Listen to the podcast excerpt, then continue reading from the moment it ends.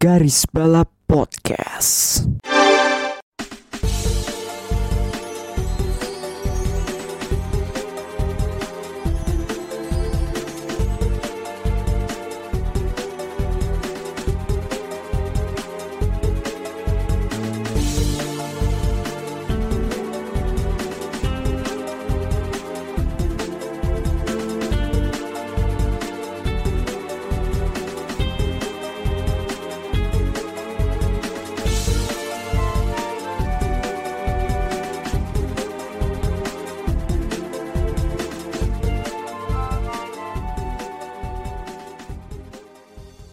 Ya, kembali lagi di Garis Balap episode ke-49.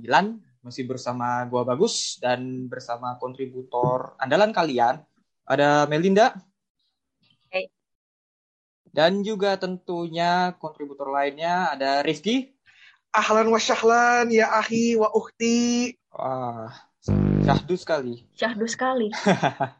Nah, pada episode ini Garis Balap tidak sendirian. Karena kita kedatangan, ya bisa dibilang bintang tamu lah ya. Mereka ini juga konten kreator perihal motorsport juga sama kayak kita. Podcastnya juga sering kita dengar. Dan mereka ini selalu memberikan konten yang lucu. Berupa template-template colongan di Twitter. Ada Lambe Racing. Halo, Halo, halo. halo, halo. Halo. Eh hari ini udah upload one day one template belum? Nah, Belum, belum, belum, belum, ya. Mana ya? belum. Pokoknya Belum nemu, belum nemu. belum nemu yang Sebenarnya sebenarnya bukan belum nemu sih. Mau bikin kan kudu brainstorming dulu. Masalahnya mau kalau mau brainstorming juga sekarang lagi pusing nih mikirin bab dua belum kelar. Aduh. Kurhadia ya Allah. Semangat. Semangat, semangat, semangat. Semangat. gue juga anjir bapak tuh gue deh, dia belum kelar di gue sedang ngerjain ini. Dasar tua. Semangat, semangat, semangat. Ya emang. Ya emang. Semangat, binder dan dat. Jadi ya, tahulah rasanya Ya, seperti apa. Ya binder tuh jadi semangat aja udah. Semangat aja lah, udah ya. Semangat juga untuk kalian. Eh, mungkin sebagian sudah tahu lah ya sampai racing, tapi kan ada beberapa nih bagi apa? Tapi ada beberapa yang belum tahu lah. Bolehlah Lambe Racing perkenalkan diri dulu kepada warga-warga Garbal. Siapa nih? Coba siapa dulu? Lupa gue. Coba silakan aja apa-apa. Nah, kreditnya hilang. Ya udah, jadi ya udah kita ya. Jadi Ya. eh, jadi gue ya, gue ya. Eh, Iya. Jadi halo teman-teman, kenalin kami dari Lambe Racing ya, eh, salah satu konten kreator juga di eh, dunia motorsport Indonesia gitu. Kita berdiri sejak 2020 walaupun sebenarnya rencananya udah sejak ada sejak 2019 ya. Cuman baru 2019 akhir udah ada rencana tuh deh planning segala macam. Bahkan yang muncul duluan tuh pertama kali bukan format kita mau ngeluarin podcast apa mau ngeluarin konten kreator di Twitter atau bikin akun, tapi yang keluar duluan itu namanya. yang pertama kali banget itu namanya. Itu iya 2019 Hmm. akhir 2020 awal Akhir. ya. Akhir, Kayaknya akhir. iya, gue ingetnya 2020 awal sih yang gue ditelepon malam-malam itu. Oh itu deh masuk ke planningnya kalau Oh, de- oh iya, gue inget lagi. 2019 Iya, akhir. sebelumnya ada lagi, sebelumnya ada lagi. Ya itu. Jadi ya ya selain uh, ribut-ribut di media sosial ya di Hmm. Twitter, di Instagram, kami juga punya podcast, ya podcast Lambe Racing sama sama juga sih. Itu kurang lebih. Kira mau nambahin enggak kenalannya? Hmm, apa ya? Mungkin kurang lebih gitu aja kita lingkupnya main-mainnya gak jauh-jauh dari sosial media antara di Twitter dan juga Instagram walaupun admin IG-nya kelihatannya lagi kurang aktif belakangan. Iya lagi UTBK dia. Iya. Sama kayak garis Bisa balap ya, juga. garis balap juga Iya. kurang aktif di IG. Hmm. Iya. Sukses TBK lancar. Mm-mm. Oke. Terus kita Ya. juga dengan template-template konten harian yang semoga bisa menghibur walaupun nggak bisa menghibur seluruh dari kalian. Iya. Kadang ada yang kegocek juga. Justru itu, justru itu. Makanya kan nggak bisa menghibur semua orang karena pasti ada yang ngamuk, ada yang kesel sendiri kalau. Nah, Ada yang Bener. istilahnya kurang update gitu, tahu-tahu kegocek kan. Iya, iya, iya, Betul. iya. Oke, jadi Harusnya diganti tuh namanya bukan one day one template, apa Apa? tuh? one day one Apa? gocekan. Udah. Iya. Iya. Bisa tuh, bisa tuh, bisa. Bisa bisa. Ditampung Bisa. deh. Oke, jadi kali ini garis balap dan lambe racing akan bahas nih balapan yang akhir-akhir ini baru selesai, yaitu Bahrain Grand Prix ya. Eh, namun sebelum ke sana kita bahas dulu lah nih apa mengenai MotoGP Mandalika. Ap- ini eh, untuk lambe racing, apa kesan kalian mengenai balik ke Indonesian Grand Prix setelah 25 tahun eh, absen ya? Hmm. Hmm, Coba. siapa dulu nih? Halo dulu deh, Krit. Oke. Aduh, tarik nafas dulu. Oke, kita ambil positifnya. Ya, positif Ya, silakan boleh. silakan keluarkan keluarkan. Makan dulu. Oke, jadi MotoGP akhirnya kembali ke Indonesia setelah 25 tahun dan dibilang juga sukses juga. Iya, lah, sukses sukses besar. Lumayan lah ya. Terganggu hujan untuk ini untuk yang spesial yang spesifik untuk di kelas MotoGP walaupun terganggu hujan tapi alhamdulillah semuanya lancar dengan dukungan dan bantuannya entah itu dari bantuan dari atas maupun yang lagi di bawah Hmm. lagi sibuk jadi pawang terima kasih juga terus juga balapannya mungkin ya gue bisa bilang balapan kemarin walaupun tipikal kayak sama aja kayak di Moto2 dan Moto3 yang sayangnya balapannya kalau kita fokus ke front row agak ya gitu tapi pas di midfieldnya malah lumayan rusuh dan juga seru Numpuk ya di belakangnya. yap yap numpuk Iya, iya, iya, iya. Nah, itu positifnya. Sekarang negatifnya apa nih? Dit gimana nih disuruh negatif nih Kan Coba. Lambe Racing kan udah terkenal sama Gue nih. Gue ini negatifnya nih. gue ada poin yang mau gue sentuh cuman masalahnya kan bahasa lo untuk menjelaskannya lebih halus jadi saya serahkan ke anda Ah, gimana ya? Ya, yang namanya juga pagelaran pertama ya. Ya pasti Hmm. akan ada banyak setback dan akan ada banyak apa namanya? banyak kendala gitu ya. Ya udah kita maklumin aja ya.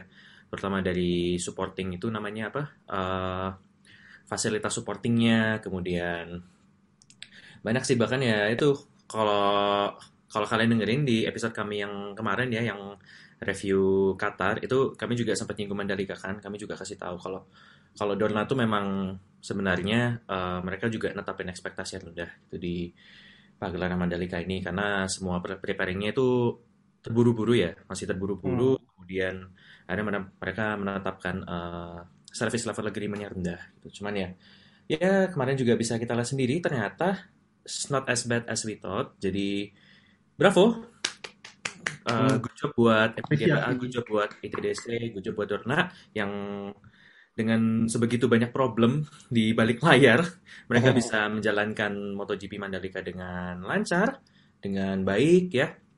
Kelihatannya kemarin juga para para influencer itu mereka dengan senang hati ya.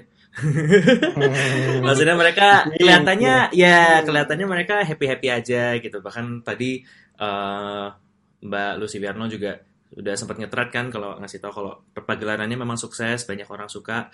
Bagus, kita apresiasi juga ya dan semoga di pagelaran-pagelaran berikutnya nggak hanya MotoGP, eh, WSBK, kemudian ALMS. Kayaknya ALMS mau digelar juga ya di Mandalika.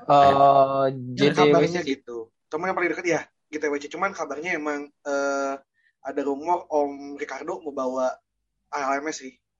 Nah, Kalau ya, itu. misalnya situasinya udah memungkinkan ya. Hmm. Nah, ya. Ya udah kita kita harapin aja em, di pagelaran-pagelaran berikutnya, inter- pagelaran internasional berikutnya di Mandalika ya ada progres ke- yang membaik lah. Gitu Iya, sih. iya. amin ya rabbal alamin. Amin, amin, amin. Ya, pergelaran yang deket-deket dulu aja lah ya sebelum apa ke jenjang yang lebih tinggi misalnya di Betul. F1 atau apalah. Betul. Mhm. Bener, bener, Betul. bener, bener. Benernya Ya, semoga paling, masuk. Yang paling utama kalau gue boleh Kenapa? ini ya. Yang paling utama Hmm. sebenarnya harus ada bikin banyak event sih Mandalika tuh. Harus Mm-mm. dihidupin apa skena balapannya. Hmm. Karena mau biar satu juga aspalnya juga terus kepake gitu kan. Dan SDM-nya juga semakin kelatih. Iya, iya, iya. Itu sih paling kalau dari gua ya. Ini ya apa nambah-nambahin lomba lah. Iya, Biar biar paling dikenal gitu. Mau itu yang skalanya lokal gitu, mungkin isom atau mau bikin gitu kan. Ya, bisa. Mandalika. Aduh, Bisa. Hmm. isom berat sih, isom Tapi- berat. Logistiknya susah. Iya sih memang. Ke Ya. Lomboknya ya. Memang memang PR sih. Ya itu PR banget. Itu PR banget memang. ya ya mungkin nggak tahu mungkin ini gitu kan punya punya program mungkin gitu Pak Bamsud Halo, Halo. Pak Bamsud. Halo, Pak Bamsud. Apabila Anda mendengar ini, Wah. Wah. Bismillah nyampe. Bisa, semoga bisa. Mau disampaikan? Iya. wah boleh Bisa, bisa. boleh boleh Bisa. Nipa, nipa nih. mau lewat jalur mana nih sampai ini? Ya, mau di laut mana jalurnya? Aduh. jalur jalur mana nih jalur ini apa jalur yang eh, eh, Waduh. Ah, waduh. Iya udah. bisa. Aduh, ini ini kan ini kan ini kan ini kan ini kan udah udah udah udah yuk yuk lanjut yuk lanjut lanjut lanjut lanjut lanjut saja kan Lanjut. kita udah pokoknya apa pun itu ya masukan dan kritikan dari kita kita ini ataupun pihak lain ya bisa bermanfaat buat mandalikan nanti. Oke kita ke balapan lainnya yang tentu saja pembahasan utama kita eh, Bahrain Grand Prix 2022 akhirnya F1 kembali kembali lagi setelah berapa? Tiga bulan ya? Ini musim ini balapan pertama balapan pertama pada musim ini. Bahrain Grand Prix berja, eh, dimenangkan oleh Charles Leclerc tentunya. Dan yang keduanya ada Sainz dan ketiga ada Lewis Hamilton. Eh, menurut kalian nih, eh, Lambe Racing, terutama eh, kesan pertama pada musim ini tuh, pada balapan pertama ini tuh, bagaimana sih menurut kalian? Hmm. Kalau menurut gue seru sih. Hmm, Gue mulai nih, gue mulai nih. Silakan, Oke. bebas. Jadi untuk di balapan musim ini berhubung ini balapannya balapan pertama dengan regulasi baru, jadi ini kelihatan kayak ket- Hmm. uh, baru awal-awal dari segalanya untuk beberapa beberapa tahun ke depan dengan reg- regulasi baru ini tentu saja kan kita nggak bisa untuk ber- walaupun kita bolehlah berekspektasi dengan meningkatnya kualitas dari overtake dan keseluruhan race tapi kita nggak bisa banyak-banyak lah ekspektasi ke semua hal karena ini masih baru dan banyak tim yang masih kayak masih gak cuma beradaptasi tapi masih mencoba berbagai hal dan bereksperimen. Dan di race kemarin pun jadi salah satu pembuktian di mana terlihat beberapa tim yang biasanya bagus mau jadi struggle dengan perubahan regulasi lalu juga ada tim yang karena dipersiapkannya mereka sudah mempersiapkan bertahun-tahun yang lalu untuk musim ini mereka malah lebih siap dibandingkan beberapa tim lain malah dengan hasil yang diraih duo Ferrari di mana mereka mendapatkan hasil yang terbaik di balapan kemarin finish satu dan dua. Hmm. Dan juga gak hanya ini ya, gak hanya Ferrari itu sendiri, tapi tim yang bermesin Ferrari juga gitu loh. Tim bermesin Ferrari lainnya kayak Alfa Romeo dan Haas. Hmm. cuman Mick doang loh yang gak finish point di tim yang pakai mesin Ferrari Hmm. ya kurang udah hampir. hampir Ya, kurang hampir. aja sih. plus ya well, dia kan involve juga sama insiden sama Ocon kan di lap satu Hmm. agak-agak apes sayang di situ tapi ya it's a great start buat Ferrari yang eh, udah mengalami kejatuhan yang sangat-sangat jatuh ya di tahun 2020 Yep. pelan-pelan bangkit dan eh, bener apa yang dirumorkan gitu bahwa di mereka secara mesin itu gaining a lot gitu Hmm. dan dan ya sepertinya eh it's quite promising start buat Ferrari Hmm. terutama buat Leclerc sih Hmm. Nah, because he got a grand slam Ini jarang-jarang loh. jarang sih Untuk Ferrari di era modern ini tuh sangat mungkin nggak pernah kali ya. Ini udah nggak pernah pernah. lihat lagi sejak 2004 deh kayaknya. Nah, udah sangat lama. itu hebat tuh. Mereka comeback menang sejak sekian lamanya langsung Grand Slam. iya Hmm. Iya. Dan one two lagi. Itu kan. Iya. Grand Slam One Two juga mulus, gak ada gangguan yang Hmm. benar-benar mengganggu mereka walaupun diganggu sama Verstappen tapi kelihatan. Ada gangguin. Simpan itu untuk nanti. Simpan itu. itu untuk nanti. Iya iya iya iya iya. Ya meskipun gitu ya tapi tet- apa ya ada faktor luck dan segala macam ya tapi ya podium is podium, poin is poin gitu kan. iya Guan Yu- Guan Yuzo juga ya itu juga berkat luck juga kalau nggak karena Perez Iya, out gitu. iya. Iya. Ya benar benar. Hibah itu hibah. Giveaway. giveaway, giveaway. Giveaway. Iya, iya, iya. Oke, by the way soal apa namanya? eh balapan ini kan gak hanya apa ya? Yang gua lihat sih gak hanya soal overtaking yang banyak ya, tapi juga, juga soal strategi para tim ya. Nah, eh misalnya apa ada beberapa strategi menarik misalnya kayak misalnya Ferrari sendiri. Yep. Gue bahkan Ferrari tuh gue ngelihat Ferrari entah kenapa mereka menerapkan strategi itu kayak gue ngelihat Ferrari ini kayak apa ya masa-masa prime nya gitu kayak em, apa namanya keluar dari pit udah apa eh, hampir disalip lah atau apalah gitu kan jam-jaman Schumacher kan kurang kurang lebih juga begitu kan Iya. Kayak nyaris gitu di overtake gitu pada saat keluar dari pit terus juga ya itu big big win sih buat Ferrari tapi juga ada big plus buat McLaren nah McLaren gini McLaren tuh satu-satunya tim yang memakai ban medium pada start ya Iya. Yes. Iya. seluruh sel- seluruh tim kecuali McLaren pak- pakai soft. Nah menurut Iya. kalian nih kenapa sih kok McLaren bisa pakai medium? Pa- Apa karena ngincer long stint kah? Apa apa ini? Gue gue juga nggak paham sih. Karena mereka gak punya data long run. As simple as that. Hmm. Dibandingin sama tim-tim lain yang pas preseason itu bisa seenggaknya bisa bisa simulasi long run itu kan dengan race distance. McLaren kan selama tes Bahrain ngurusin masalah brake terus. Hmm. Iya. Runnya terbatas, Mm-mm. hanya short run terus juga uji uji apa eh, komponen segala macem gitu kan. Mm-mm. Jadi kayak ya udah ini ini emang mereka kayak kayak udah losing aja gitu loh, udah udah kayak ngelepas aja ini ini Bahrain buat simply buat uji coba aja walaupun Iya. sebenarnya ini kan istilahnya Grand Prix dari second home Grand Prix gitu kan karena McLaren kan dipunyai sama konsorsium Bahrain juga kan Ya. gitu. Jadi ya eh Jadi bukan karena Google Chrome. aduh, Berat aduh, Chrome, aduh. Google Chrome.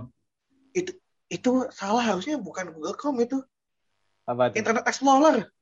Nah, Tapi, Tapi sekarang apa- Internet Explorer jadi Microsoft Edge jadi enak dari dibanding Chrome. Nah, Iya. Nah. Udah kan ini ini masih Internet Explorer aja. Yang zaman-zaman Itu sebelum yang di-upgrade zaman-zaman jadi Edge. Iya, yang Dia yang pakai zaman-zaman kalau lo pakai Mac apa Windows XP lah gitu. Windows XP wah.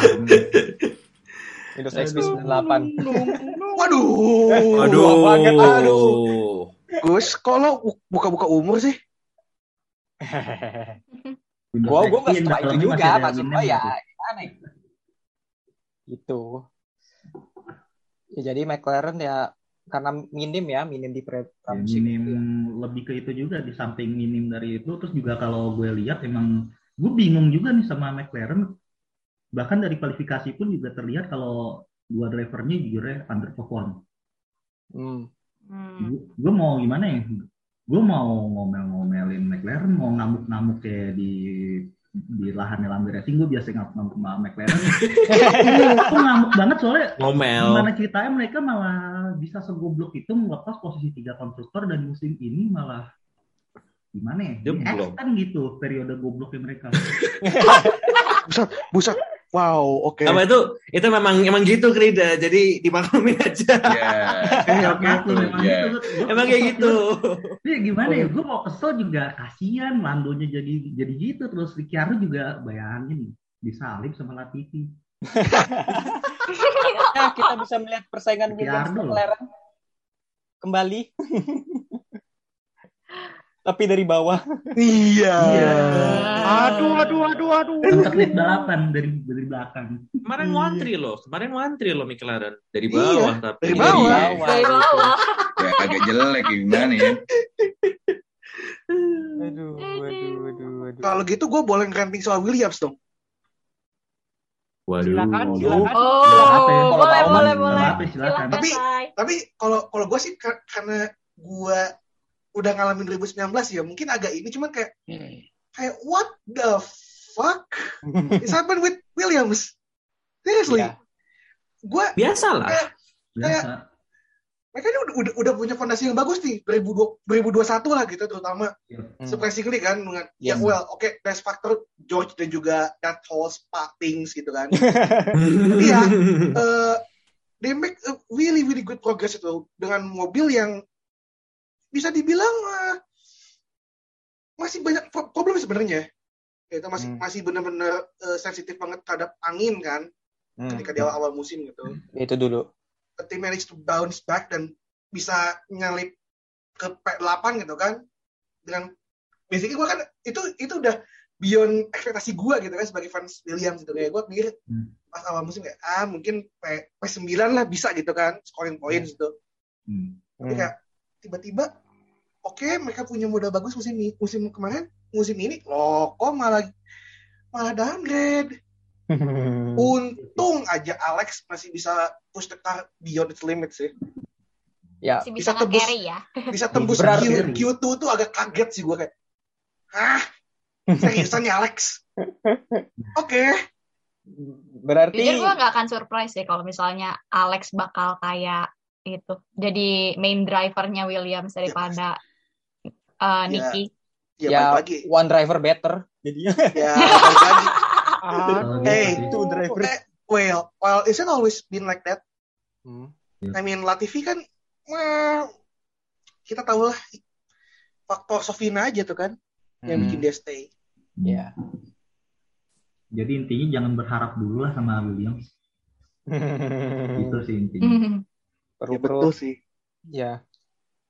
Anyway, eh, soal Williams juga eh, yang apa pakai mesin Mercedes. Gue juga bingung nih, apa ada apa dengan mesin Mercedes yang dari apa namanya? Di kita ngomongnya di luar yang Mercedes yang utamanya ya. I mean yang apa tim customer Mercedes mesin Mercedes. Keseluruhan lah jatuhnya. Keseluruhan ya, keseluruhan. Itu ada ada apa sih dengan mesin Mercedes kok Aston Martin, Williams dan satu lagi siapa? Aduh, McLaren. Itu kenapa bisa underperform itu? Apa karena ada faktor dari mesin Mercedes itu sendiri? Em, mungkin bisa jadi mengingat Mercedes di musim untuk 2022 ini dibandingkan tim lain kita gak nggak hitung mesin bawaan Alpine yang mesinnya Renault tuh di auto contact di beda tuh mesinnya di beda alam itu Beda alam. Beda alam. Beda alam. ya kalau dilihat dari development mereka mereka juga dari tahun kemarin banyak problem yang mereka temukan dan ya Gonol ini intinya lumayan banyak dan di musim ini pun walaupun mereka punya power yang oke tapi dibandingkan tim yang lain malah progresnya malah lebih bagus yang tim lain untuk di musim 2022 belum juga mereka sebenarnya masih ada gue gak tahu sih isu mereka di overheating itu masih berlanjut apa enggak untuk di power unit yang dipakai mereka di musim 2022 ini mengingat dalam tiga tahun ke belakang Mercedes mempunyai masalah di overheating di musim mereka. Jadi ya gak tahu sih. Dan apalagi juga kelihatan banget seperti Aston Martin yang potnya jadi gede banget terus.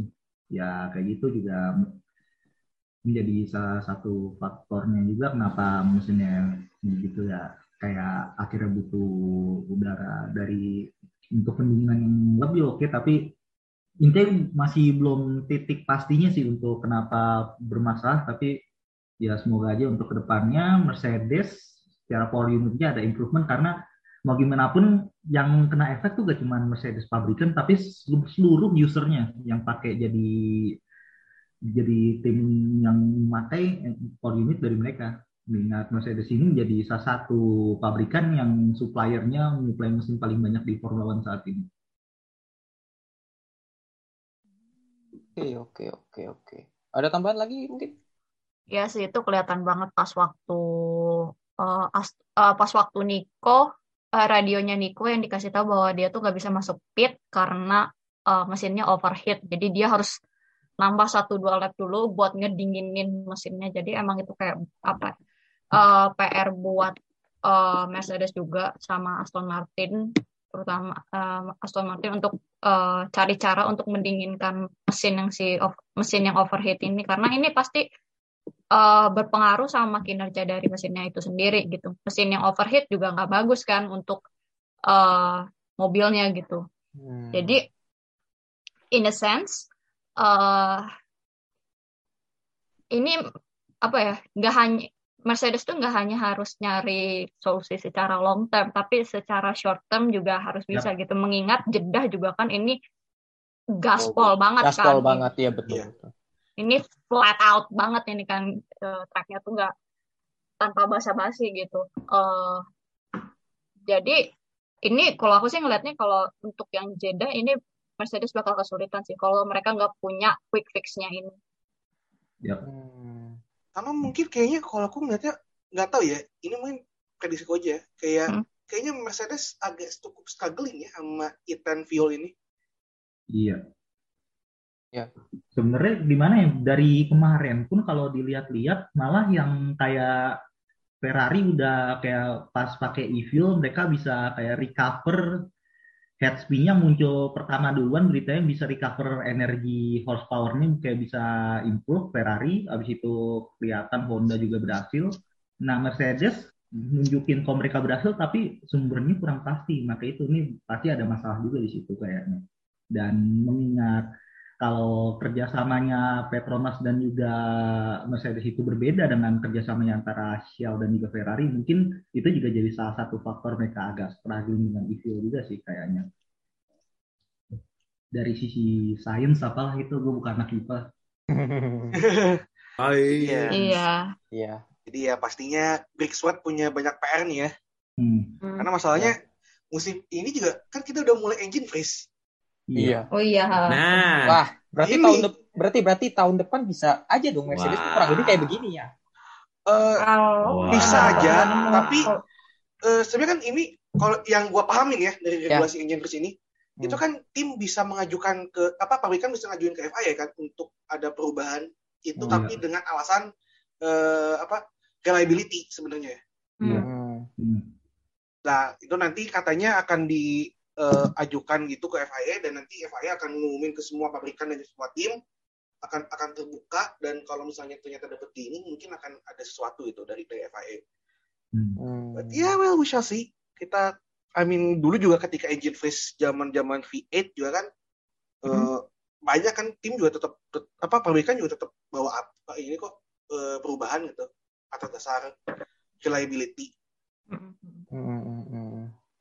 Hmm, hmm, hmm. Dan permasalahan Iten juga nggak nggak hanya dihadapi sama Mercedes doang gitu. Eh, mesinnya Alpine, Renault juga bermasalah sempat bermasalah juga sama eh, It- eh, Iten ini maka eh, sampai mereka tuh katanya harus rombak desain ulang mesinnya karena saking nggak cocoknya. Hmm. Sebenarnya dari rombakan mesin itu juga udah di planning dari lama, cuman kebetulan pas banget baru kemarin mereka pakai konsep split turbo baru Iya. dikembangkan. Oh iya split Oh turbo. iya, iya benar. Tahun ini kan mulainya. Dan Nah, untuk pengembangan split turbonya ini juga berdasarkan kalau dari sumbernya orang di dalam markas Alpine, mereka fokusnya untuk di musim ini performance over relia- reliability. Jadi kemungkinan besar kalau misalkan nanti pas masuk ke pertengahan musim Alpine kenapa-napa dengan reliability udah gak kayak gitu lagi. Hmm. Berarti udah as expected ya, kurang lebih. Hmm. Ya Oke. kira-kira gitu. Oke, oke, oke. Soal mesin nih eh, ada juga yang lagi bermasalah juga Red Bull Powertrain. Ini Aduh, Ah, aduh, aduh, oke. aduh. kayaknya ada yang mau ngomong. nih ada soal ada yang mau mau ngomel-ngomel nih kayaknya nih. Iya, Silakan. kayaknya ada yang mau ngomel-ngomel nih. Oke. Hey. Menarik. eh, Hey, pada enggak eh jago eh kejagoan Anda ada di top 10, Pak. Eh, Bu. si Sunoda satu-satunya pembalap to- apa red apa yang memakai Red Bull Powertrain yang Ya, berhasil nih. di top Ya. 10 gitu. iya Ya, nih. itu itu itu vouchernya baru baru digosok tuh sama Yuki tuh. Iya gitu. Iya. Jadi Tumbal tumbalnya ini- dua Red Bull itu. jadi nih ya, yang udah yang sukses gosok nih ya Hamilton, Hmm. Russell, Magnussen. terus Guan Yu Zhou, Yuki udah tuh. Udah pada gosok jatah jat- jatahnya udah udah pada digosok satu tuh. Tapi kan, sih- tapi kan nggak tahu kita dapat nggak tahu Tapi- mereka dapat vouchernya berapa biji. Oh iya, Nah, Iya, Nah, bisa aja habis nanti. bisa jadi. Nah, Atau mungkin gini, atau mungkin gini, Tuhan lagi baik sama Yuki Tsunoda karena biasanya kan tahun kemarin musim kemarin dia yang jadi beban satu pondok pesantren Red Bull. waduh. Aduh. Oh, Ketawa sih sama Lebih- Tapi ending soal Sunoda tidak terlihat dia misu-misu. tahun ini selamatkan Tuhan. lebih Jadi, lebih, kalem. Kan udah Lebih udah Eh. ini udah udah ditata sama Kiai Haji Dr. Helmut Marko bisa tapi gitu kan. tapi itu sumpah tapi lu harus lihat eh, apa pas waktu eh, Yuki dikejar sama Botas itu Hmm. engineer-nya mah panik gitu engineer-nya panik Botas eh, ya, Botas behind you within the RS range gitu terus kata Yuki calm down biasa aja down itu calm down yang datar gitu bukan yang Iya. calm down gitu yang Iya. bukan yang mendadak panik gitu atau marah dia Iya. dia calm down Ya kayak ya udah Ya, sih, bagus. ya udah sih gitu kayak. Berarti udah- "Oke, udah- thanks Yaudah for sih, info. I can do it gitu Iya. Ya, Bagus lah berarti dia udah belajar gitu loh dari Iya, kesalahan iya. dia musim lalu. Iya. Mm-mm. ya semoga saja uh, musuh-musuhnya beneran berakhir ya. Soalnya ini baru juga. Ya, tapi Eh, tapi, Uh, I think tapi misu-misunya ya? bakal tetap ada, tapi Iya. uh, apa? Tapi Nggak- nggak akan separah itulah gitu, nggak sebanyak Eh. dulu gitu. Karena inget itu udah ditunggu loh seatnya loh sama dua pembalap at least. uh. Tapi Yang masih tetap ya ngomongin itu. Tapi gini juga sih sebenarnya si Yuki pun kalau misalkan dia bilang bagus pun juga kalau kemarin dia bagusnya di Bahrain di Formula 2 dia juga shiningnya itu dia di Bahrain juga gue takut dia malah jadi kayak Bahrain Merchant takut banget tuh Bahkan kayak spesialis. kayak Felipe Iya. Massa Istanbul ya. Kurang. iya sih. Ya bener sih. Takutnya seperti itu. Ya kita lihat aja ntar di Jeddah deh pembuktiannya. Mm-mm. Kita lihat Ya, kita jeda. lihat deh. Oke, Hmm. anyway soal soal uh, apa kembali ke Red Bull Powertrain. Wih, kenapa nih ada ada apa dengan Red Bull Powertrain? Uh, karena yang gue lihat sih pada balapan kemarin itu mereka cukup cepat di lurusan juga, terutama Max Verstappen itu yang bisa pangkas gapnya ke Leclerc itu gilanya cepet-cepet banget itu. Di luar faktor di RS juga. Hmm. Tapi secara reliability kok gini gitu loh. Ada apa gitu? Kenapa Red Bull Train uh, uh, Powertrain. ini malah ngebadut? Iya ngebadut gitu. gitu. Hmm, aduh gak tahu deh. Eh, ini yang gue tangkap ya dari si Craig Scarborough waktu dia live sama si Matthew Marsh sama si Oh, Alex. Max Marsh. sama, Hmm. sama, sama si Alex Young gitu kan. Iya, iya, iya. Mhm. Eh si Scarp sih bilangnya itu katanya ini gara-gara eh, fuel pumps ya. Pump problem. Yang Hmm. di mana itu kan musim ini Oh, disuplai tuh, sama FIA disuplai oleh ini, Iya. eh, oleh Ah. FIA. Iya. sama Apa? ini. Oh lupa apa nama perusahaannya? Agneti Marelli. Iya, Ah, iya, mana- Oh, Marelli. Agneti Marelli. Agneti Marelli. Yes. Ya, sama tim dan- MotoGP sih Dan katanya kan eh, pas qualifying session itu kan eh, tim dibolehin buat ngecek kan fuel pumpnya karena ad- ada kekhawatiran dari tim dan juga FIA bahwa there's an issue itu loh with, with fuel pump ini. Hmm. Jadi eh, dibolehin ngecek dan dibolehin ganti katanya. Eh, kata Scarp sih bilangnya McLaren itu ganti tapi Red Bull tuh enggak. Hmm. Ya mungkin itu satu faktornya. Tapi ada yang bilang juga di motorsport itu ngelaporin eh, bukan bukan fuel pump katanya. Jadi nggak Oh. tahu nih. Jadi benar-benar nggak tahu nih. ap- Versinya ap- banyak apa- berarti ya? ya banyak banyak, versi banyak, banyak- banyak versi nih. Iya, Apakah iya. dari oh, fuel pumpnya itu sendiri atau hmm, ada faktor lain yang bikin itu Yap. loss of Ah. power? mm-mm. Entah Kalau yang fuel pumpnya bocor itu ya? versi- Kan kaget juga kan tiba-tiba Verstappen pelan-pelan kan turunnya kan. Iya. Oke wajar. Paras itu kan tiba-tiba kan turn satu spin eh mati, Mati. langsung spin. Hmm. Nah, Oke. Wah, itu itu juga aku kaget sih itu aku juga kaget kayak eh kok tiba-tiba Tiba-tiba Mati. banget itu. iya dan mati gitu innalillahi wah, ini sih fuel pumpnya kena mas, filternya harus ganti. Waduh, aduh mentang-mentang Honda oh ya mentang-mentang Hon- Honda sih gue berharap sih semoga itu bautnya gak hilang Ya. Diambil ahas gimana dah. Koleksi. mekaniknya masih magang mas Aduh. Ya kayak gitu juga dong. Ya. yang pengalaman emang dikerjain sama bengkel ahas Tapi ya apa ya di luar Red Bull po- powertrain juga ya ini Max Verstappen kok bisa ya power steeringnya itu apa seringkih itu katanya sih karena abis pit stop ya hmm. kena jack kena Nah, jacknya iya Oh. sefragile itu kok kok sefragile itu power steeringnya tuh Gue agak nggak percaya sih sebenarnya kalau se-fragile itu sebenarnya. Makanya gitu. Fak- Faktor-faktornya apa? maksudnya agak aneh juga gitu loh maksudnya dibilang kayak Jack Maksudnya kan mobil kan pasti dikit-dikit ada lah gitu kan nyentuh ke Iya, segala macam gitu kan Ada getarannya atau apa? getaran gitu kan Benturan. plus juga yang ngomong kan kita tahu lah gitu orang dengan mulutnya yang penuh dengan dusta gitu kan Waduh. Begitu. Iya iya iya iya. Jadi belum lagi-lagi masih simpang siur ya belum pasti juga itu karena Iya. masalah Jack juga gitu. Iya, banyak versi juga dan yang kelihatan kemarin yang pasti itu melambat karena ada isu dan berhubungan sama supply entah itu fuel pump atau mungkin baterai isu antara dua itu yang paling besar kemungkinannya. Hmm. Iya. Soalnya Dan kemarin jangan lupa Gasly juga terakhir di lurusan Sergio Perez tuh engineer-nya panik banget masalah baterai isu kalau nggak salah. Hmm. oh, Oh. iya A- Apa Ri? Apa Ki? Eh, lu emang em- emang kedengarannya dia agak panik sih si Hubert Iya, biasanya iya. agak agak kalem gitu kok kok ini ngomongnya agak panik gini What- Nadanya what beda. gitu nadanya beda Iya, iya, iya. Berat. Kalau untuk masalah Gasly apakah sama? Nah, beda. belum- Beda, beda? Beda. kayaknya beda. Ini kayaknya Eh, MGU MGUK katanya Oh. MGUK. MGUK juga gimana ya? Klasik sih kalau Honda kelemahannya di, M- di bagian MGUK sama MGUH. Kalau dari Mm-mm. dulu pasti reliability-nya yang kena situ lagi situ lagi. Kayaknya tetap sama ya dari dari dari zaman kapan tahu. Ya. Mm-mm. Dari Dan zaman ini- McLaren emang ya gitu kalau ada isu sampai meleduk biasanya gak jadi dari sono. Hmm. Ini yang jadi jadi ketakutannya ini kan karena kebakar kan apakah Iya. bakal satu gojot mesin bakal ganti semua nih buat Gasly dari awal musim loh Aduh, Aduh, Udah, musim penalti. loh. Berarti grid, grid penalti menanti dong. Eh, udah aduh jangan sih ingetin aku. udah pasti sih Jangan gue udah pasti sih. Atau bisa saja berdampak pada Sunoda juga. Hmm. Nah lo. bisa Jangan aja.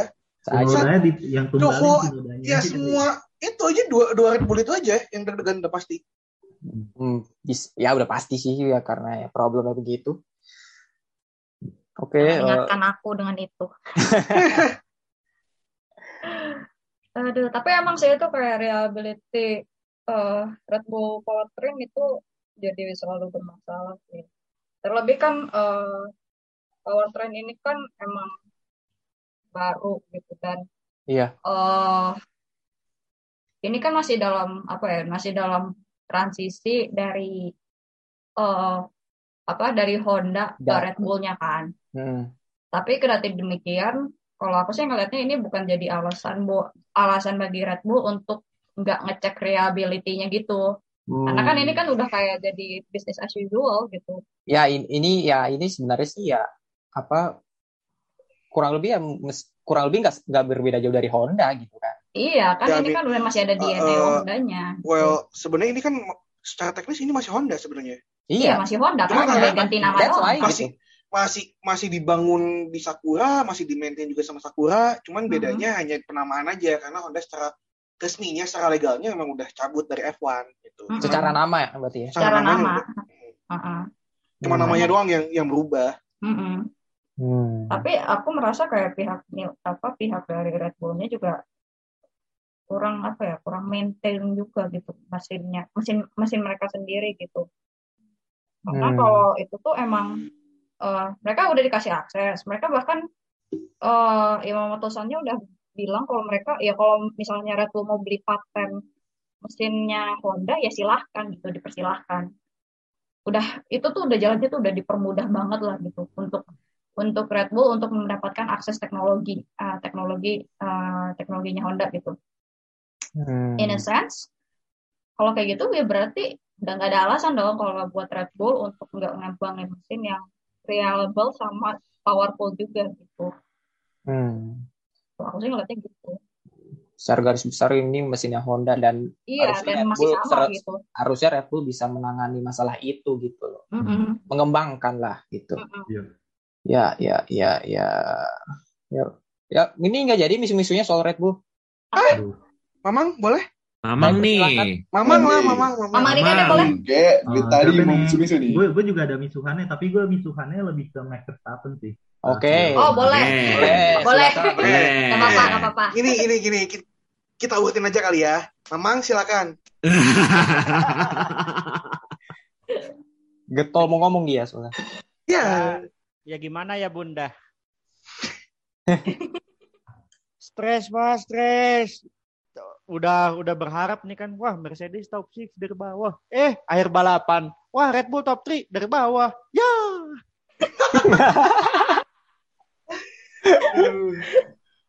Aduh, aduh, nggak gini, ya, ya, ya. Itu aja. Aduh. Um, mungkin gue sih ya. di samping sing struggling lah terus sama kemarin mungkin kayak gimana ya dia reaksi sama reaksi sama strategi pitcallnya Ferrari juga itu salah satu faktornya juga di balapan kemarin jadi kayak gak bisa nimbangin pace dari Ferrari.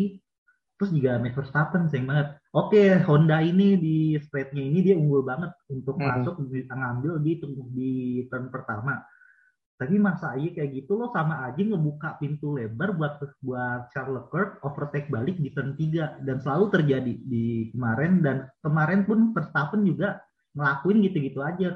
Jadi di percobaan pertama, kedua ngelakuin hal yang sama. Kenapa dia juga pas di percobaan ketiga ini lebih sabar, abis itu ngambil turn 3, terus udah nyaman di depan. Dia pasti kayak gitu, cuman ya buru-buru banget dia ngambil turn pertama hingga akhirnya duel berakhir pas dia lock up dan lebar. Sayang banget. Iya, Hmm. setuju sih. Maksudnya kayak eh gue kayak ini apa maksa banget ya dari kemarin dari apa dari dari, dari awal gitu kayak selalu maksa di turn satu padahal kan Hmm. eh, buat gue overtake Bahrain yang paling bagus ya sebenarnya turn 4 gitu dan kontroversial turn 4 itu Hmm. Hmm. Gitu. Iya, ya well it is what it is Yep. Dan juga itu Hmm. ma- masih pas lokap ban baru kalau tidak salah. Iya, iya iya, ban baru. Exact. langsung Tapi- Baru lumayan. uh, lumayan sih gitu walaupun Ah. nggak nggak nggak terlalu parah tapi kayak ya tetap it's flat spot itu loh tetap Hmm. nggak akan nyaman bawa bawanya Hmm.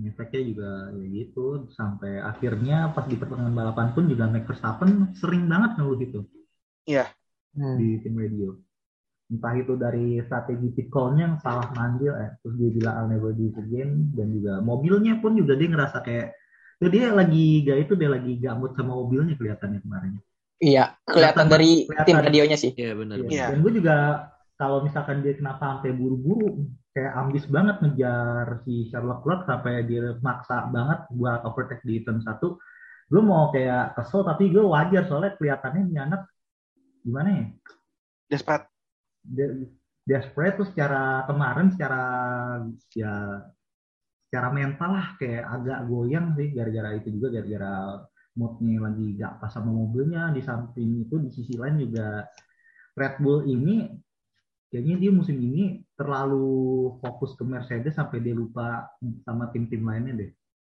Mereka harus melepas fokus dari Mercedes. Terlalu fokus ke sana mereka. Hmm. Terlalu fokus untuk mendahului Mercedes sampai akhirnya melupakan Ferrari, terus lain-lainnya gitu. Dan terlalu terobsesi sama Mercedes kalau gue bilang Hmm. Oke, oke, oke, oke, oke, oke, oke.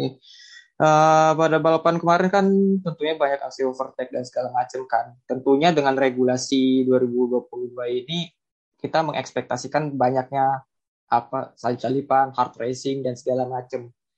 Ya, well, emang sih masih satu balapan ya, Eh, nggak bisa jadi tolak ukur juga. Tapi ya, apakah regulasi 2022 ini adalah kunci untuk menja apa ya untuk membuat F1 menjadi lebih seru lagi dibanding musim lalu? Dari sisi overtake ya kalau gua lihat. Hmm, kalau kemarin dia kelihatan sih pas duelnya Charles Leclerc sama Max Verstappen tuh udah jadi contoh paling gampang dilihat tuh sih itu pertama, kedua battle di midfield kelihatan banget lumayan ramai sampai kelihatan juga sih kemarin kalau kalian nontonin di pertengahan race tuh kelihatan banget kalau Alfa Romeo ini mainnya main timnya tuh kayak main tandem gitu barengan antara Guan Yuzo sama Bottas Bottas depan terus belakangnya dituntun si Guan Yuzo pas pertengahan Iya. balapan. Itu Hmm, Albon tak- dikurung itu. Hmm. Sampai Albon dijepit sampai berhasil juga dilewatin. Kelihatan sih kalau di situ bermain juga faktor di perubahan regulasi, dirty air berkurang, aksi di atas track juga semakin bertambah. Cuman di sisi lain kita nggak bisa bilang ini perubahan too early karena tantangan yang dihadapin ini bukan balapan di Bahrain dan juga sebenarnya bukan balapan di Monaco tapi kita tunggu nanti balapan di Catalunya kayak gimana di mana Catalunya ini. Nah, Nah, dalam enam tahun ke belakang nih balapannya gue gak bisa bilang Pinnacle. mungkin kayak nearly belasan tahun sejak ganti layout pas 2008 yang si Ken di turn di sebelum turn terakhir ya ditambah. itu itu yang bikin tracknya jadi sampah sekarang pinnacle Itu- of boring racing. Vehicle Boring Racing. Itu Iya. chicken chicken mubazir. iya betul Kemarin pun cuma menaik karena- Dan- Karena ini aja Mercedes tiba-tiba polling apa extra pit stop buat Lewis. Hmm. Iya. Yang Iya, iya, iya, ketakutan. iya, iya. Terlalu menaik itu sih. Dan itu aja, cuma itu Aja. aja. Itu aja. Dia aslinya template udah- dia. Lo udah udah ganti layout gimana pun gitu tetap aja. Iya benar. Iya, iya, iya, dan benar. perubahan layout yang dibawa Katalunya tahun kemarin juga tuh gak ngaruh banget malah sebenarnya tuh mengurangin satu spot buat overtake kalau mau jujur Iya. Oh, yang yang turn berapa tuh? Yang 10 gak sih? Oh, 10 ya? kalau nggak salah. Yang habis yang DRS. kiri yang tadi yang tadinya patah Iya, sekarang jadi lebih kayak fleksi banget. Iya, balik ke bentuk awal. Iya, bentuk awal tapi rada rada dimasuk dalam gitu. Iya, betul. Lebih kecil itunya apa Iya, ya? lebih kecil. Circle-nya apalagi itu. Lebih narrow lah. Bisa. Iya, Iya, iya. overall emang ya menjanjikan lah it's a, it's a promising start gitu kalau mau enggak juga feedback pembalap juga kelihatannya kayak menikmati banget Tapi Dan kalau itu yang paling utama sih Hmm. kayak Kevin Kevin Magnussen aja bilang gitu kan ya ini dia enjoy banget gitu Hmm. Tapi kalau apa ya untuk tantangan track seperti misalnya eh, ini apa sih namanya Imola kan sempit itu loh luas tracknya itu. Tapi Imola walaupun tracknya sempit tapi untuk di spot overtake-nya itu tuh luas loh, masih bisa. Hmm, oh iya. Iya. Empat Ada ada malah. spot overtake-nya ya. Iya, buat spot overtake masih lebar, terus yang sempit itu bukan bagian yang untuk overtake sebenarnya. Biasanya di di track lurusnya. Iya, track lurus sama passing turunan, yang turunan yang iya yang Iya, turunan iya, iya. juga belokan dua kiri seperti yang tikungan terakhir itu kan habis ikan yang turunan nanti itu juga mulai lebar. Hmm, iya iya iya. iya. Oke, berarti patut dinantikan bagaimana regulasi 2022 ini bekerja. Apakah akan membuat balapan jadi konsisten seru seperti di Bahrain tadi atau akan ngebadut kembali? Ya, kita lihat saja. Nah, eh, soal Ferrari nih, Ferrari ini kan kembali Ferrari is back lah. So, eh, P1, P2, Carlos apa Charles Leclerc dengan Carlos Sainz gitu dengan dan dengan strategi yang apa ya yang jitu untuk mengalahkan Red Bull. Menurut kalian Ferrari bisa konsisten nggak? Apalagi di pramusim kemarin itu mereka juga cukup konsisten juga gitu loh. Untuk sepanjang musim ini bisa nggak konsisten? Atau Hmm. bakal ngebadut lagi si gue bilang bisa, gue bilang bisa selama mereka gak ngelawak dan Tuhan nggak ngasih takdir yang aneh-aneh buat mereka.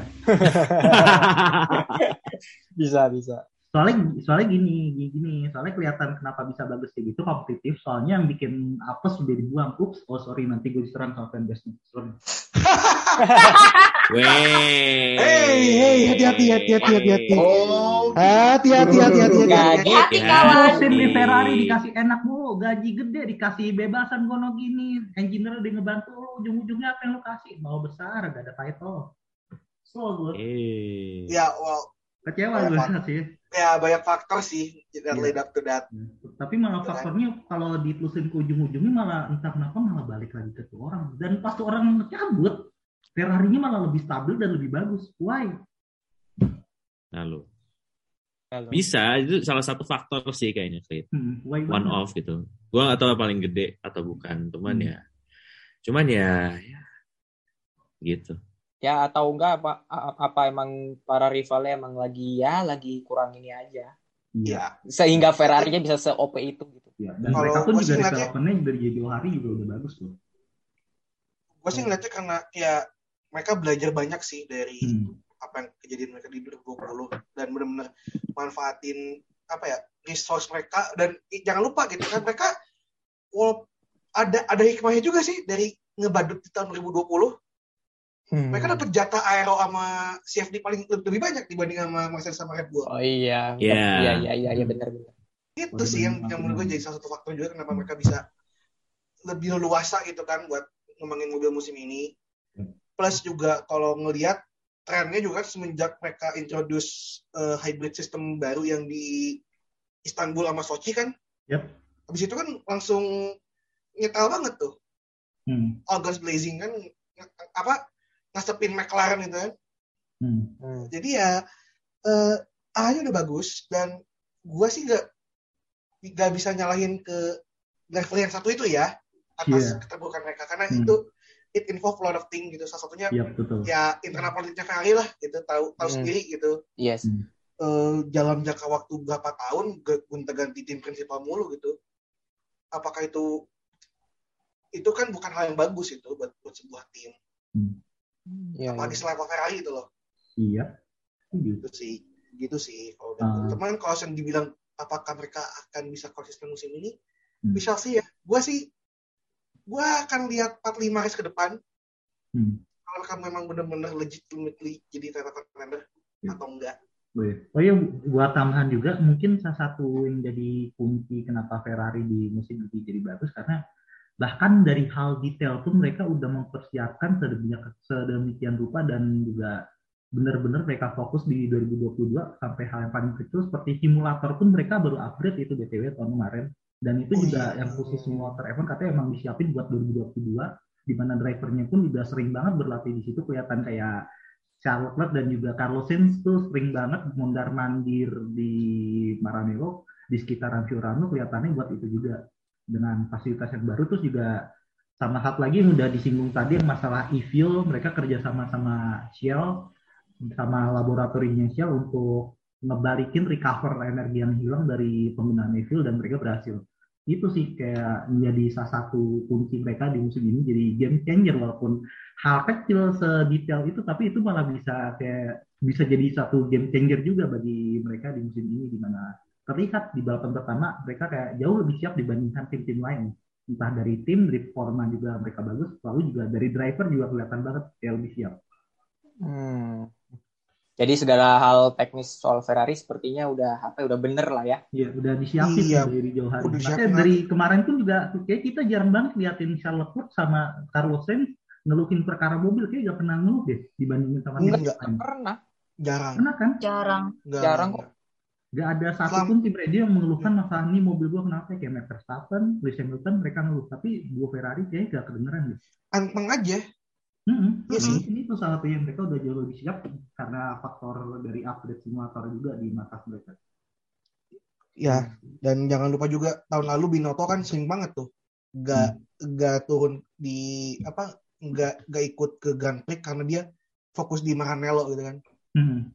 full fokus dan kita tahu lah sebenarnya Binotto buat gue ya gue sih bilangnya Binotto bukanlah tim prinsipal yang bagus tapi dia seorang dirtek yang bagus Ya dia untuk unsur-unsur dia- teknis seperti itu bagus dia. bagus banget Kan emang backgroundnya itu kan sebenarnya. Bang. Dia Iya. dari background dan juga Engineer dia. dan juga dia juga bukan tipikal orang kelihatan sih kayak kan orang ada kayak tipikal leadership kayak gimana entah itu yang bagian komen entah itu bagian motivate atau mungkin yang bagian dia jadi semacam kayak karena dia yang ilmunya lebih tinggi maka dia yang Betul. diangkat jadi Oh iya. gitu. kan ada kan tipe-tipe leader Iya. kayak gitu Ada, ada, ada. Ada, ada, diangkat ada. karena dia kebetulan spesialisasi dia dia unggulnya di bagian engineer dan walaupun dia di dua musim pertama sering dikalahin tapi di musim ini malah dia bagus loh. Dan yang dia lakuin untuk pengembangannya pun juga bener. Iya. Hmm. nggak ada masalah kan sejauh ini di mobil Ferrari sejauh ini isu-isu yang besar yang mengganggu mereka dibandingin tim lain nggak ada. Ya walaupun kita kita sering nge- apa ngecengin itu side project kayak kolam gitu kan kayak bak mandi Wah. Ah, bukan lebih- kolam. Lebih tepatnya kayak kalau gue sih kalau gue sih lebih tepatnya kayak bola plastik penyok kalau nggak sih. Ah ya, Iya, lebih benar. masuk sih. Bengkokin gitu. masuk Benar sih benar benar benar benar. bola plastiknya yang abu-abu lagi dong bukan yang putih Iya bola plastik yang di warung. abu-abu merah Detail ya. Bola Detail plastik sekali sakit Anda. banget sih kalau Ya. digebuk itu yang abu-abu keras keras. Ya, bola plastik, dulu, ditojos. bola Aduh, plastik pengalaman itu. jelek sih gue gara-gara bola gituan. Gue habis disunat dua minggu kegebok sama bola gituan. Aduh, aduh, itu.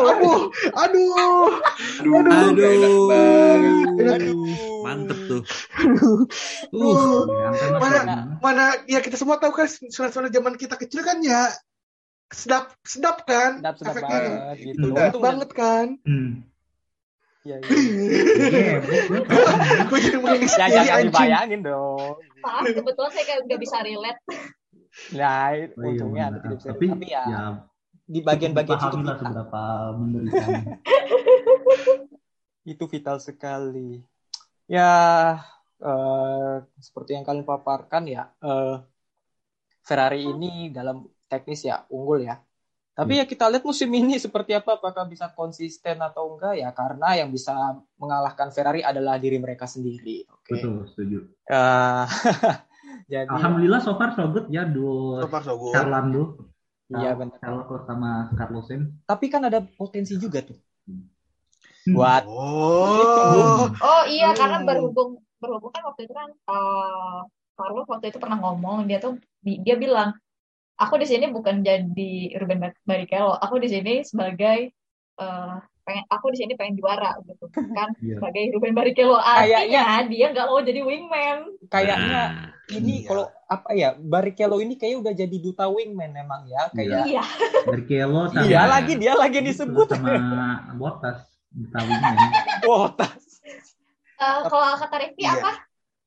eh masa gue harus ulang lagi? ya silahkan Yang satu adalah Lewis's Bitch, yang satu lagi Schumacher's Bitch.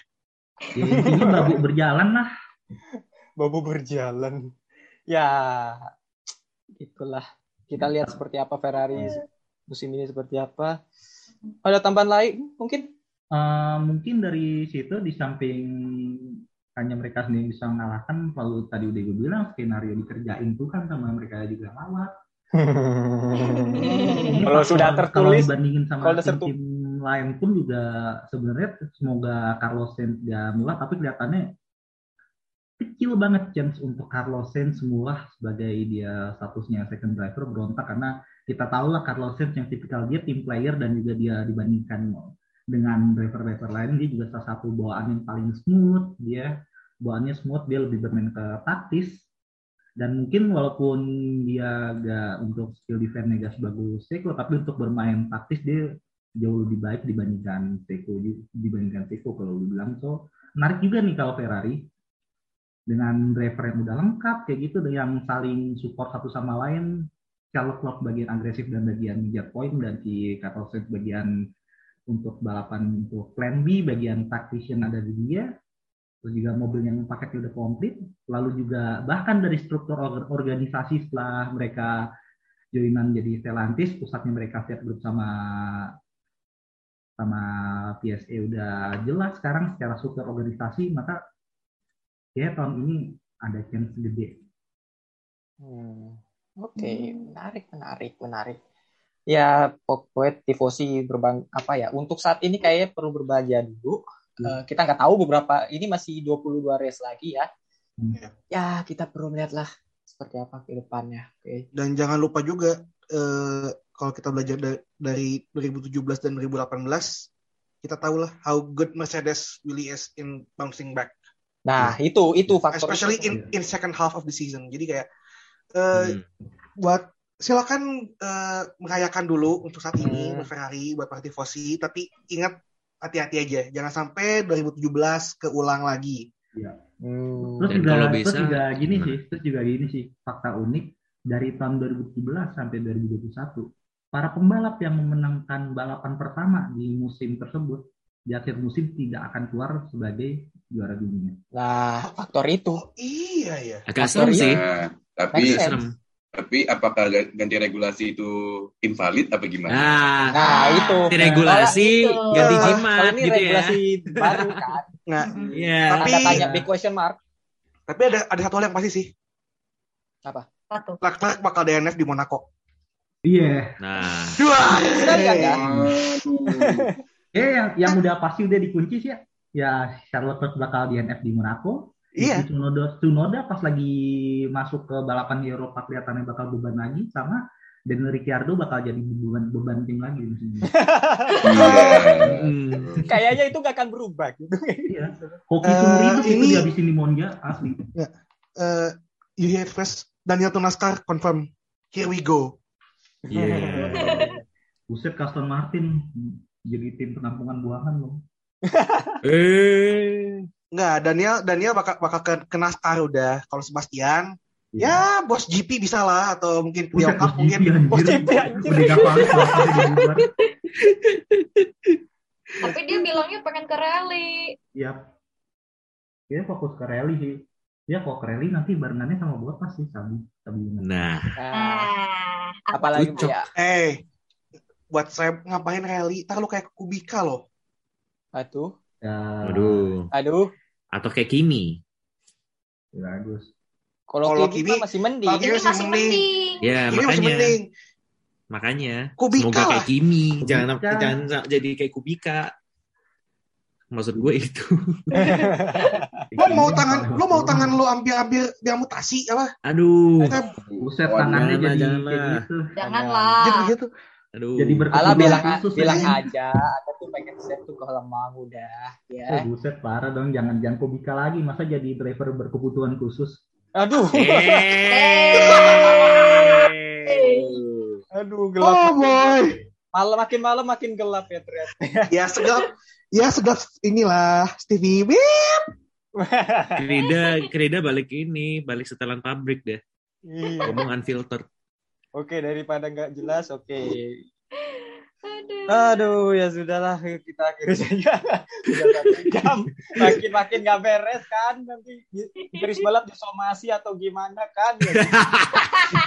itu itu yang dialami Lambe Racing tiap kali recording kita takut nih episode kita nih diambil nih satu bagiannya terus dituntut Eh, agak deg-degan gitu lah, agak deg-degan.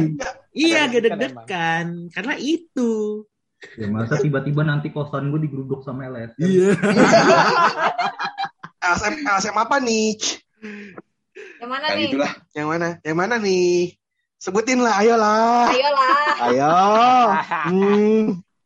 Gak apa-apa ada. Nanti kan bisa bisa kita cut gitu kan bagian ini kan. nah Itu pun kalau saya mood. oh iya Pak Editor. Halo Pak, Pak editor, Ya. nanti kita bikin aja kali ya yang versi uncensored berbayar gitu kan. Monetize.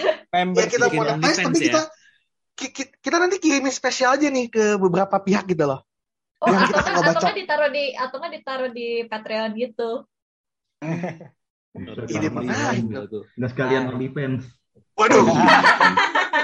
Lah, Oke, kita Udah, udah, udah, udah, udah, udah, Makin udah, nggak udah, beres, udah, makin udah, nggak udah, beres, udah, nanti udah, udah, informasi nanti. Eh, Saya yang kena. Oke, oke.